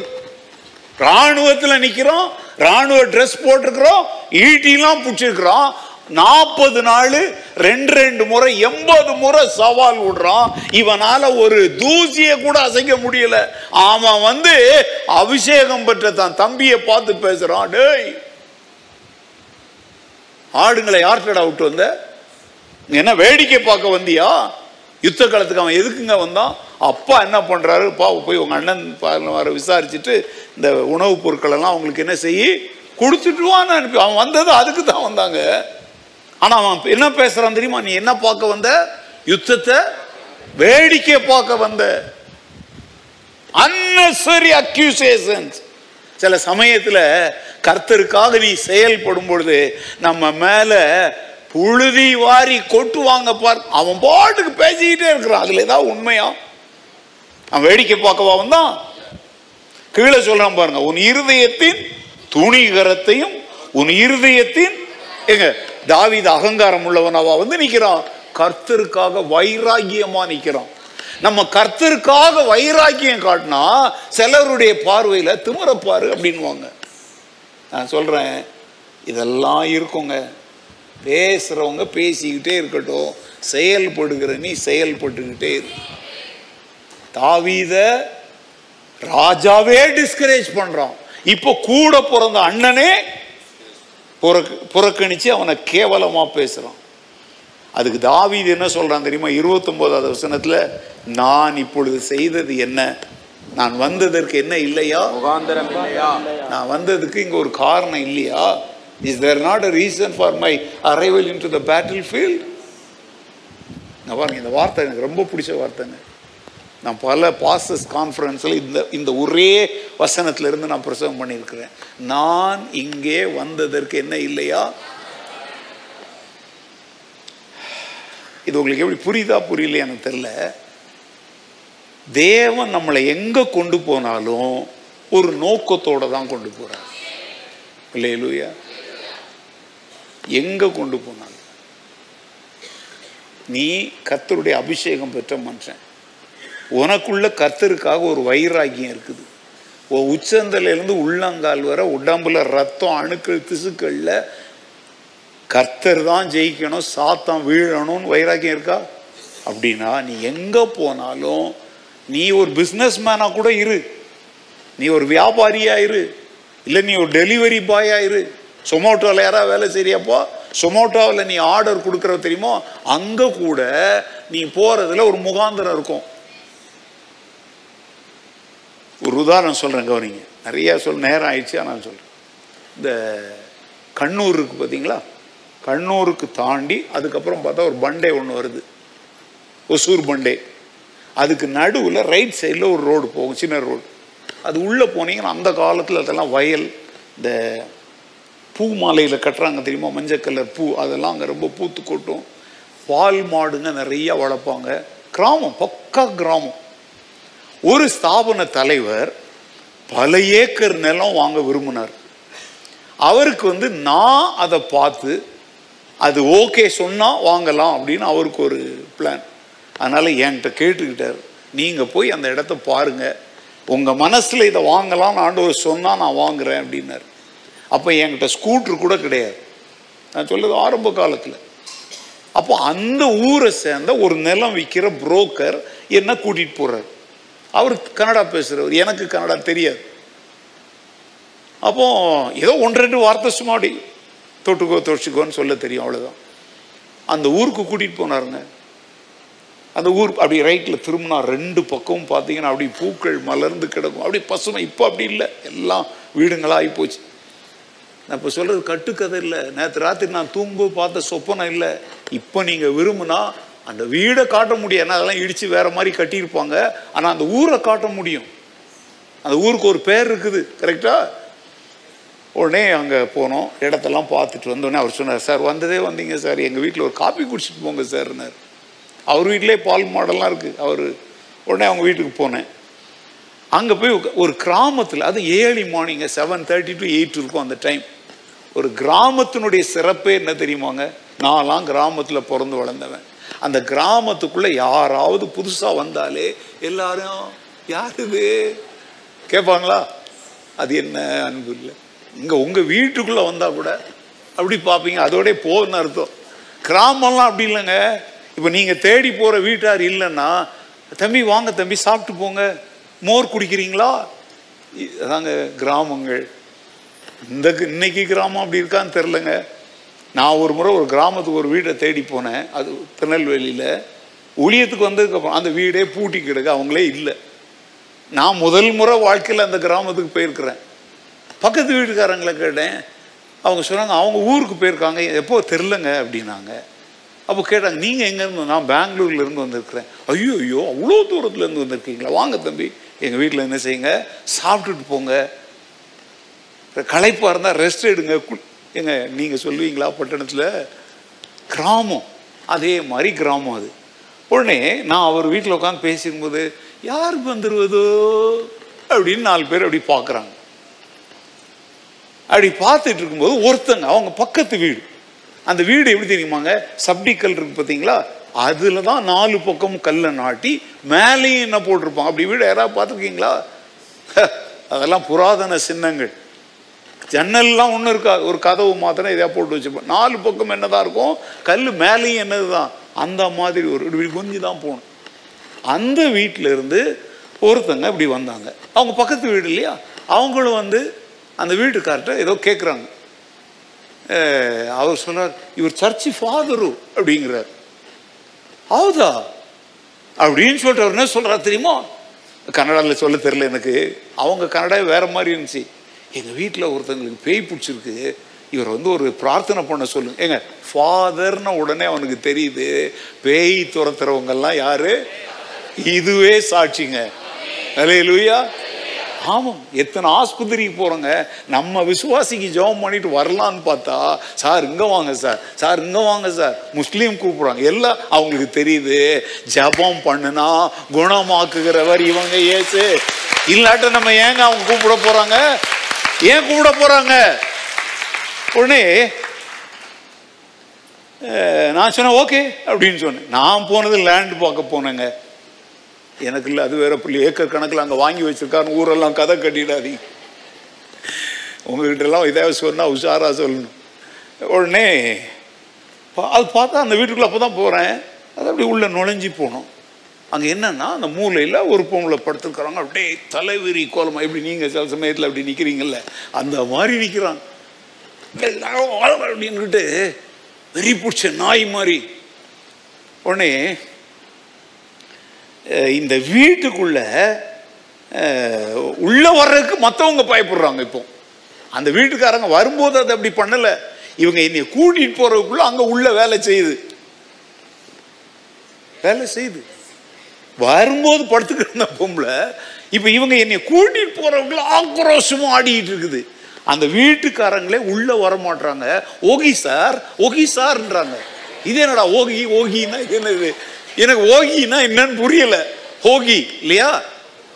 அவங்க வர்ற மாதிரி இல்லை. நீங்க போங்க சார் நீங்க போங்க சார். ஏன்னா அது அப்படி நிற்குது அப்போ ஓகே ஓகின்னா உள்ள போ அப்படின்னு அர்த்தம் புரிஞ்சுக்கிட்டேன். அப்புறம் வந்து யாருமே அந்த பக்கத்து வீட்டு ஆளும் என்னை கூப்பிட்டு போனார். அவரும் வரல. ஏன்னா பயப்படுறாங்க எல்லாரும். உடனே நான் சொன்னேன் நான் ஏனும் மாடல்? அது சும்மா அவங்களுக்கு அந்த கனடாவில் சொன்னேன்னு புரிஞ்சுக்கோங்க நீங்கள் எனக்கு கனடா தெரிலன்னு ஊரெல்லாம் மானத்தை எடுக்காதீங்க. நான் பிரார்த்தனை மாட்டேனே அப்படின்னு. உடனே பின்னால் இருந்து மாடி சார் மாடி சார்ன்ற இது என்ன மாடி மாடி? மாடினா மேலே அங்கே மேலே என்ன இருக்குது? மாடுறதுக்கு அங்கே அப்போ மாடினா என்ன பண்ணுங்கன்னு அர்த்தம்? பண்ணுங்கன்னு அர்த்தம். கவனிங்க இங்க இருந்து சில கிலோமீட்டர் தூரத்துல தான் இருக்குது. உங்க வீட்டுக்கு தாண்டி போகணும் அவ்வளோதான் பக்கம் வேணா போய் காட்டில் பார்த்துட்டு வரலாம். சில இடங்க என் கூட சுற்றுலாலாம் வந்தீங்கல்ல. அது மாதிரி அதெல்லாம் போய் பார்க்கலாம். ஏங்க என் கூட பொள்ளாச்சிக்கு வந்தாரு. அந்தமானுக்கு வந்தீங்கன்னா காட்டுவேன். இந்த பெங்களூர்ல கத்தருடைய மகிமை வெளிப்பட்ட ஒன்றல்ல ரெண்டல்ல எத்தனையோ இடங்களை என்னால காட்ட முடியும். ஹலோ லூயா ஓன தமிழ்ல தான். ஏங்க பிசாசுக்கு தமிழ் தெரியுங்க அது நடிக்கும். இது ஏன் எழுத்தீரா அப்படின்னு கேட்கும் ஏய் வாய மூடு ஒழுங்கா போ அப்படின்னா. சரி சாருங்க ஏங்க கன்னடாக்காரங்க தமிழ்ல பேசுவாங்க. ஏன்னா பிசாசு பேச வைக்கும்.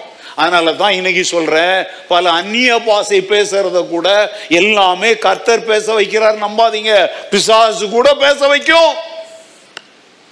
ஜாக்கிரதை. அந்நிய பாச பேசிட்ட உடனே இது ஆவியானவர் தான் பேசுறா நம்பி பல்ல காட்டிட்டு வந்துடாதீங்க. நான் ஒரு கூட்டத்தில் பெட்ரோமாக்ஸ் விளக்கு வச்சு சொல்லியிருக்கேன் ஒருக்கா இரவுல நிலவு ஒரு பெரிய வயல் வெளியில கூட்டம் நடத்திட்டு இருக்கிற அந்தமான்ல. அங்க இருந்து ஒரு லேடி அவ்வளவு தூரத்துல இருந்து முழங்கால்லையே வருதுங்க. அந்நிய பாசையில பேசிக்கிட்டே வருது. நான் தான் முன்னால நிக்கிறேன். பெட்ரோல் மார்க்ஸ் லைட் வெளிச்சத்துல நிலவு வெளிச்சத்துல. இது இந்த கதை இருக்கக்கூடாது கவனிங்க. அது அங்கிருந்து பாதி தூரம். ஜனங்கள் எல்லாம் அப்படியே திரும்பி பார்க்கணும். கையை பயங்கரமா தட்டிக்கிட்டு என்ன பேசுது? இந்த பகுத்தறியும் வரம் என்பது என்னன்னு தெரிஞ்சுக்கோங்க இப்போ. நான் பிரசங்கம் பண்ணிட்டு ஆண்டவர் சொன்னாரு மகனை பிரசங்கத்தை நிறுத்து அப்படின்னாரு. என்ன செய்யணும் ஆண்டவரே? வஞ்சிக்கிற அந்த ஆவியை போய் என்ன செய் துரத்து அப்படின்னாரு. அந்நிய பாச பேசு அவர் சொல்றாரு அந்த அந்நிய பாச பிசாசு கொடுக்கறதுப்பா போய் தடுத்து நிறுத்து அப்படிங்கிறார். என் கூட இருந்த மிஸ்னரியை வாங்க போனோம் ஐயோ அண்ணன் நாங்க வரல நீங்க போங்கன்றாங்க. நான் எப்போ சொல்றேங்க? நான் இங்க இருந்து அப்படியே வேகமா நடந்து போகிற ஜனங்கள் ரெண்டு பக்கம் அவங்களாம் வேடிக்கை பார்க்கறாங்க. அதுக்கு பெங்காலி பெங்காலி லேடி. இயேசு கிறிஸ்துவின் அதிகாரம் உள்ள நாமத்தினாலே வஞ்சிக்கிற ஆவியே முதல்ல நீ அந்நிய பாச பேசுறத நிறுத்து அப்படின்னு பூசுக்கு நின்றுச்சு. இதுக்கு மேல நீ ஒரு ஸ்டெப் முழங்கால முன்னால வரக்கூடாது. அங்கேயே நில் அப்படின்னு அங்கேயே நின்றுச்சு பக்கத்துல போய் சொன்னேன் ஏசு கிறிஸ்துவின் நாமத்தினால் இவ்வளவு பிடித்திருக்கிற அசுத்தாவை இவ்வளவு விட்டு விலகி போ. அப்போ உங்களுக்கு சொல்றேங்க அந்த வயல்வெளியில அந்த ராத்திரியில அந்த ஊர்ல என்னை கொண்டு போய் காண்டர் கொண்டு போனதுக்கு என்ன இருந்துச்சு ஒரு? இந்த ஊர்ல. போய் வார்த்தையை சொன்ன விழுந்துச்சு சுகமாயிட்டு நல்லாயிட்டாங்க. இல்லையா நான் இப்போ சொல்றேங்க கர்த்தர் நம்ம எங்க கொண்டு போனாலும் ஒரு முகாந்திரம் ஒரு காரணம் ஒரு நோக்கத்தோட கொண்டு போறாரு. ஆமேன். ஆமேன்.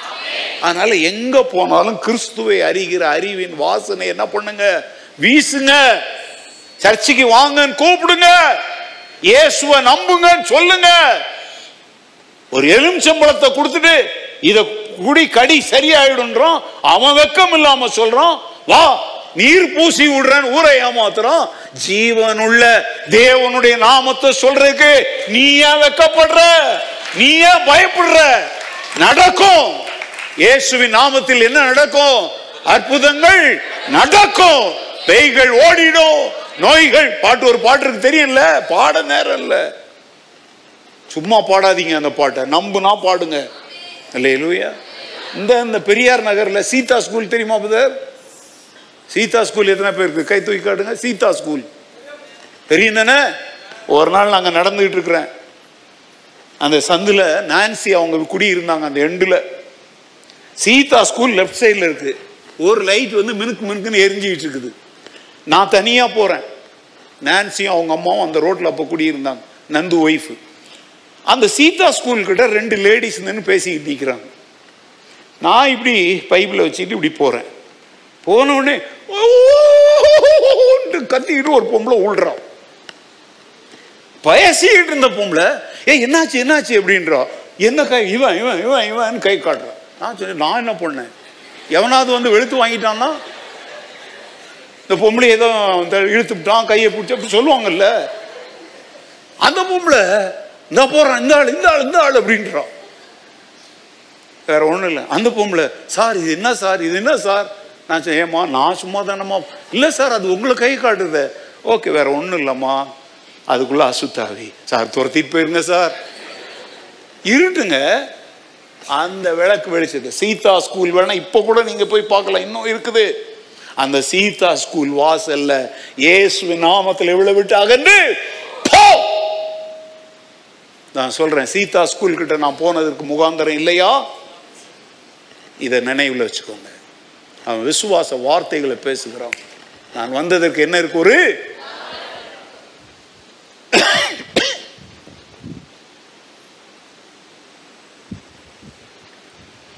ஓகே அவங்க அண்ணனால கூட அவனுடைய நோக்கத்தை புரிஞ்சிக்க முடியும். சொல்ல சொல்லுங்க. சொந்த வீட்டாரே நம்ம மேல இருக்கிற அழைப்பையும் அபிஷேகத்தை என்ன செய்ய மாட்டாங்க? நான் சொல்லிட்டார் நான் ஊழியத்துக்கு வந்தபோது எங்கள் அண்ணன் என்ன சொன்னாங்க? ஓடி போயிடு. உன்னை கத்தர் அழைச்சா அவரே உனக்கு ஊழிய வாசலை திறப்பார். இந்தா பர்ஸை தூக்கி போடுறேன். உனக்கு எவ்வளோ காசு வேணுமோ எடுத்துக்கிட்டு ஓடு. அப்போ சொல்கிறாங்க அவர் அன்னைக்கு துரத்தலைன்னா நான் இன்னைக்கு இந்த நிலைமைக்கு வந்திருக்க மாட்டேன். ஒருவேளை அவர் எனக்கு உதவி செய்து அவர் இருக்கிற ஸ்தாபனத்திலேயோ எதுலேயோ சேர்த்து விட்டுருந்தா என் வளர்ச்சி தடைப்பட்டிருக்கும். கத்தர் என்னை பயன்படுத்து ஏன்னா ரெண்டு வருஷம் மூணு வருஷம் அஞ்சு வருஷத்துக்கு ஒரு முறை என்ன பண்ணிக்கிட்டே இருப்பாங்க? மாற்றிக்கிட்டே இருப்பாங்க. ஒரு குறிப்பிட்ட வயசில் ரிட்டையர்மெண்ட் கூட கொடுத்துருவாங்க. ஆனால் இன்னைக்கு பாருங்க அவர் அப்படி அனுப்புனது நல்லது. கத்தர் தான் அதை செய்ய வச்சிருக்கிறார். சில சமயத்தில் நம்ம மேட இருக்கிற அழைப்பையும் அபிஷேகத்தையும் நம்ம ரத்த சம்பந்தமான சொந்த பந்தங்களே உணரலனாலும் நம்ம என்ன செய்யக்கூடாது? கவலைப்படக்கூடாது. நீ ஏசு ஏற்றுக்கொண்டதுனால போ. ஜாதி ஜனம் எல்லாம் அருந்து போச்சு. செத்தா கூட நீ வராதன்னு உன்னை கழட்டி விட்டுருப்பாங்க. கவலையே படாத. அவங்க கண்ணு முன்னாடி உன்னை ஆண்டவர் எதற்காக பிரித்தெடுத்தாரோ அந்த நோக்கத்தை நிறைவேற்றுவார். அவங்களே உன்னை தேடி வருவாங்க. லேலுயா நான் செத்தாலும் என் கட்டையில் நீ முழிக்க கூடாதுன்னு சொன்னவங்க உன் வீட்டை தேடி வர ஆரம்பிப்பாங்க. எத்தனை குடும்பங்கள் அப்படி அற்புதங்கள் நடந்திருக்கு தெரியுமாங்க? முழு குடும்பமும் ஆண்டவரை ஏற்றுக்கொண்டிருக்கிறாங்க. ஆனால் நீ மாத்திரம் உன் அழைப்பில் என்ன நிற்கணும் உறுதியாக நிற்கணும் சரி நேரம் ஆகுது எல்லாத்தையும் சொல்லிட்டு போகிறதுக்கு நேரம் இல்லை. நல்லா கவனிங்க. இப்போ அவன்கிட்ட போகிறோம் இப்போ யார்கிட்ட போகிறோம் கல் எடுத்தாச்சு. இப்போ யாரை நோக்கி போறிக்கிட்டு இருக்கிறாரு? போகும்போது அவர் சொன்ன வார்த்தை ரொம்ப- அதை மாத்திரம் சொல்லி உங்களை நான் அனுப்பிடுறேன். ஓகே என்ன சொல்றாரு தெரியுமா? கோலியாத்தை பார்த்து அவர் பேசின வார்த்தைகள் இருபத் நாற்பத்தாறாவது வசனம்.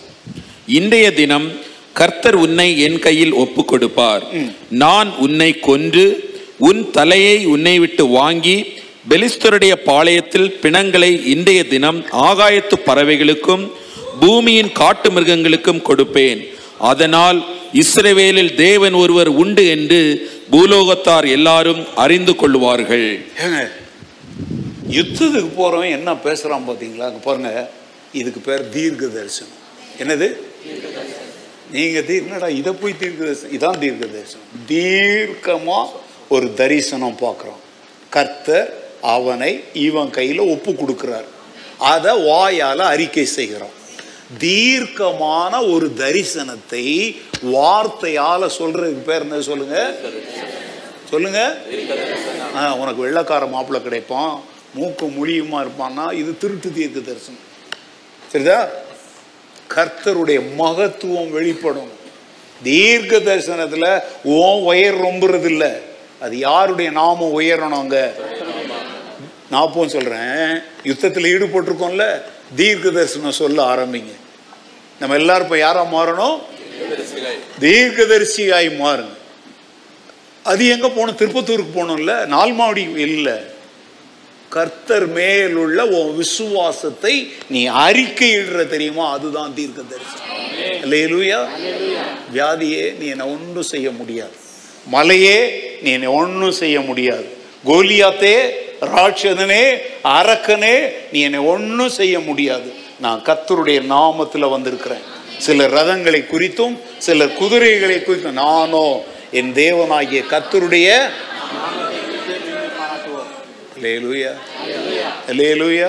தீர்க்க தரிசனம் பேசுங்கங்க. விசுவாச வார்த்தைகள் தான் தீர்க்க தரிசனம் இப்ப இன்னொருத்தருக்கே நீங்க தீர்க்க தரிசனம் சொல்றீங்கன்னா அர்த்தம் என்ன தெரியுமா? தேவனுடைய வார்த்தைய தீர்க்கமா தெளிவா அவங்க வாழ்க்கையில கர்த்தர் என்ன செய்வாருங்கிறத நீங்க விசுவாசிக்கிறீங்களோ அதை அவங்களுக்கு சொல்லுங்க. அதுக்கு பேர் என்னது? தீர்க்க தரிசனம் அதை கண்ணை திறந்துகிட்டே சொல்லலாம். அது புத்தாண்டு அன்னைக்கு தான் சொல்றது இல்ல வாழ்க்கையில எந்தெந்த சூழ்நிலையில தேவனுடைய வார்த்தை வெளிப்படணுமோ அங்க நீ அதை தைரியமா அறிக்கை செய்தால் அதற்கு பெயர் என்னது? அல்லேலூயா. இந்த சபையில் உட்கார்ந்து இருக்கிற அவ்வளோ பேர் என் வார்த்தையை உலகமெங்கும் கேட்டுக்கொண்டிருக்கிற எல்லாருமே சாத்தான் மேல ஒரு தீர்க்க தரிசனத்தை அறிவித்தா அவன் ராஜ்யம் விழும். நொறுங்கும். அல்லேலூயா. பாதாளத்தின் வாசல்கள் அதை என்ன செய்வதில்லை? அதுக்கு தாங்க நம்மளை அழைச்சிருக்கிறாரு. அதுக்கப்புறம் இவன் போய் என்ன செய்கிறான் சண்டை போடுறான். நானும் என்ன நடந்துச்சான் அப்படின்னு பார்க்குறோம். அங்கே என்ன படி கடைசியில் என்ன படிக்கிறோம் தெரியுமாங்க? அவனை போய் ஐம்பத்தொன்னாவது வசனத்தில் அவன் என்ன செஞ்சான்னு போட்டிருக்கு பாருங்க. ஐம்பத்தி ஒன்று வேர்ஸ் ஃபிஃப்டி ஒன் ஆகையால் இல்லை ஒன்று சாமுவேல் பதினேழு ஐம்பத்தொன்று ஆகையால் தாவீது பெலிஸ்தனண்டையில் ஓடி அவன் மேல் நின்று அவன் பட்டயத்தை எடுத்து அதன் உரையிலிருந்து உருவி அவனை கொன்று அதனாலே அவன் தலையை வெட்டி போட்டான். அப்பொழுது தங்கள் வீரன் செத்து போனான் என்று பெலிஸ்தர் கண்டு ஓடி போனார்கள். என்ன செய்தார்கள்? நல்லா சந்தோஷமா சொல்லுங்க. நாற்பது நாள் என்ன செஞ்சான்? நிமிர்ந்து நின்னான். தலையை நிமித்திட்டு வாங்கடா ஒரு பயிலும் இல்லையாடா. இப்ப அந்த கூட்டம் என்ன செய்யுது? இன்னைக்கு சொல்றேன் கத்தருடைய ராஜ்யத்துக்கு விரோதமாய் கத்தருடைய சுவிசேஷத்துக்கு விரோதமாய் கத்தருடைய சபைகளுக்கு விரோதமாய் கத்தருடைய ஊழியர்களுக்கு விரோதமாய் நாற்பது நாள் எண்பது முறை கொக்கரிச்சுட்டான் தெரியுமா? அவன் முடிவு என்னன்னு தெரியாம அவன் கொக்கரிச்சுட்டு இருக்கிறான். அவன் ஓடி போவான். அவன் செதறி போவான். அவன் சிந்தி போயிடுவான். ஆனால் கத்தருடைய நாமத்தை குறித்து மேன்மை பாராட்டின நாமோ எழுந்து நிமிர்ந்து நிற்போம். அதுல ஒன்ன கவனிங்க. இவன் கல்லை வச்சு அடிச்சான் அவன் விழுந்துட்டான். கீழே விழுந்து கிடக்குறான். மரம் எப்படி சாஞ்சி கிடக்கும்? இப்போ தாவி இது பாருங்க. நம்ம இப்போ என் பேர பையன் பிள்ளைங்கள்லாம் அப்படியே மெஞ்சி மேலே கூட ஏறுறாங்க. இல்லையா? உங்கள் வீட்டில் பிள்ளைங்கள்லாம் உங்கள் நெஞ்சு மேலே அதை மாதிரி இப்போ இவன் தான் இதான் கோலியாத்துன்னு நினச்சிக்கோங்களேன். தாவி இது போய் அவன் மேலே ஏறி நிற்கிறாங்க என்ன செய்கிறான் என்ன செய்கிறான் ரோமரில் பைபிள் சொல்லுது சமாதானத்தின் கத்தர் தாமே சாத்தானை உங்கள் கால்களின் கீழே என்ன செய்து போடுவார்? லேலுயா அந்த வசனம் இங்கே நிறைவேறுதா? கழலை கிடக்கிறவன் சாத்தான். கீழே கிடக்கிறவன் சத்துரு அவன் நிந்திக்கிறவன் பரிகாசம் செய்யறவன் இன்னைக்கு அவன் உன்னை மிதிச்சுக்கிட்டு இருக்கிறான். ஆனா நீ விசுவாசத்துல செயல்பட்டனா அவன் உன் காலுக்கு கீழே. சாத்தான் என் கால்களுக்கு கீழே. அவன் என்னை மிதிக்கும்படி ஆண்டவர் விட்டுக்கிட்டே இருக்க மாட்டார். அவனை ஏன் காலால மிதிக்கும்படி ஒரு வெற்றி வீரனாய் நம்மை மாற்றுவார். அதில் லூயா அந்த காட்சி அப்படி கம்பீரமாக பாருங்களேன். அவன் கீழே கிடக்குறான். அவன் மேலே இவன் என்ன செய்கிறான் ஏறி நின்று அவன் இடுப்பில் இருக்கிற அவன் வாழையை உருவி அவன் தலையை என்ன செய்கிறான் அவன் சொன்னாங்க வாடா உன் தலையை என்ன பண்ற? கீழ்றேன் அப்படின்னும் இவன் அவன் தலையவே என்ன போட்டான்? ஏ குமார் சொல்லுங்க. அம்கோ ஹிந்தி மாலும் நை सुविशेषम சொல்லணும்னா हिंदी मालूम है हिंदी में बात कर नहीं सकता அது என்னத்துக்கு சுவிசேஷம் சொல்ல தமிழ்நாட்டுல எல்லாம் சொல்றாங்க ஹிந்தி தெரியாது போடா இப்ப நான் சொல்றேன், ஏக் மார் நீங்க இன்னைக்கு என்ன பண்ணிட்டு தெரியுமா புருஷன் பொண்டாட்டி ஏக் மார் தோ துக்குடா பிள்ளைங்க பெற்றோர் ஏக் மார் தோ துக்குடா அண்ணன் தம்பி அக்கா தங்கச்சி நாத்தனாரா ஏக் மார் தோ துக்குடா சபையா தோ துக்குடா இல்லப்பா இதுக்கு உன்னை அழைக்கல. குடும்பத்தை வெட்ட உறவுகளை வெட்ட வேலைகளை வியாபாரங்களை வெட்ட அல்ல சத்துருவை ரெண்டு துண்டா வெட்ட தேவன் உன்னை அழைத்திருக்கிறார். அவனுக்கு சவால் விட உன்னை ஒரு பாட்டு இருக்குல்ல சாத்தானுக்கு சவால் விடும் சந்ததி நாங்கள். லேலுயா லேலுயா அந்த சந்ததி இன்னைக்கு வந்ததில்லை அந்த காலத்துல இருந்தே அந்த சந்ததி வந்துட்டு இருக்கு. நாம யார் சொல்லுங்க? அவன்கிட்ட போய் கொஞ்சிக்கிட்டு இருக்கிறவங்கல்ல கெஞ்சிக்கிட்டு இருக்கிறவங்கல்ல. அவன் வாழை எடுத்து அவன் தலையை போடுற ஞானமுள்ள மக்களாய் தேவன் நம்மை வைத்து எத்தனை பேர் இப்படிப்பட்ட ஒரு வெற்றியை ஊழியத்தில் வாழ்க்கையில் குடும்பத்தில் பிள்ளைகள் எதிர்காலம் ஊழியம் தேசம் எல்லாத்துலேயும் இந்த தாவீதை கொண்டு ராட்சதனை எப்படி முறியடித்தாரோ அதே போல என்னை கொண்டு முறியடிப்பார்னு சொல்லி விசுவாசிக்கிற நம்புற யாராவது இங்க இருந்தீங்கன்னா நீங்க மாத்திரம் கையை உயர்த்தி இல்லையா சொல்லுங்க. லேலுயா எழுந்து நிற்ப ஆண்டவரே தாவீதின் மேல் இருந்த அழைப்பு தாவீதின் மேல் இருந்த அபிஷேகம் தாவீதுக்கு இருந்த விசுவாசம் விசுவாச அறிக்கை எல்லாமே எனக்கும் நீர் தந்திருக்கிறீர். ஒரு சோம்பேறி கிறிஸ்தவனாய் அல்ல. ஒரு மூலையில ஓடுகிற கிறிஸ்தவனாய் அல்ல. எழுந்து விளையாடுகிற ராட்சதர்களை வீழ்த்துகிற ஒரு யுத்த வீரனாய் என்னை நான் அர்ப்பணிக்கிறேன். வாயை திறந்து ஜோம் பண்ணுவீங்களா? சும்மா நிக்காதீங்க எல்லாரும். வாயை திறங்க ஆண்டவரே போன வாரத்துல யோனத்தானை குறித்து கற்றுக்கொண்டோம். இன்றைக்கு தாவீதை குறித்து கற்றுக்கொண்டோம். யோனத்தான் இழந்து போன காரியத்தை தாவீது பெற்றுக்கொண்டான். நானும் எத்தனையோ பேர் இழந்து போன வாய்ப்புகளை என் வாழ்க்கையில பெற்றுக்கொள்ள விரும்புகிறேன். உமக்காக வைராகியமாய் எழுந்து நிற்க என்னை அர்ப்பணிக்கிறேன்.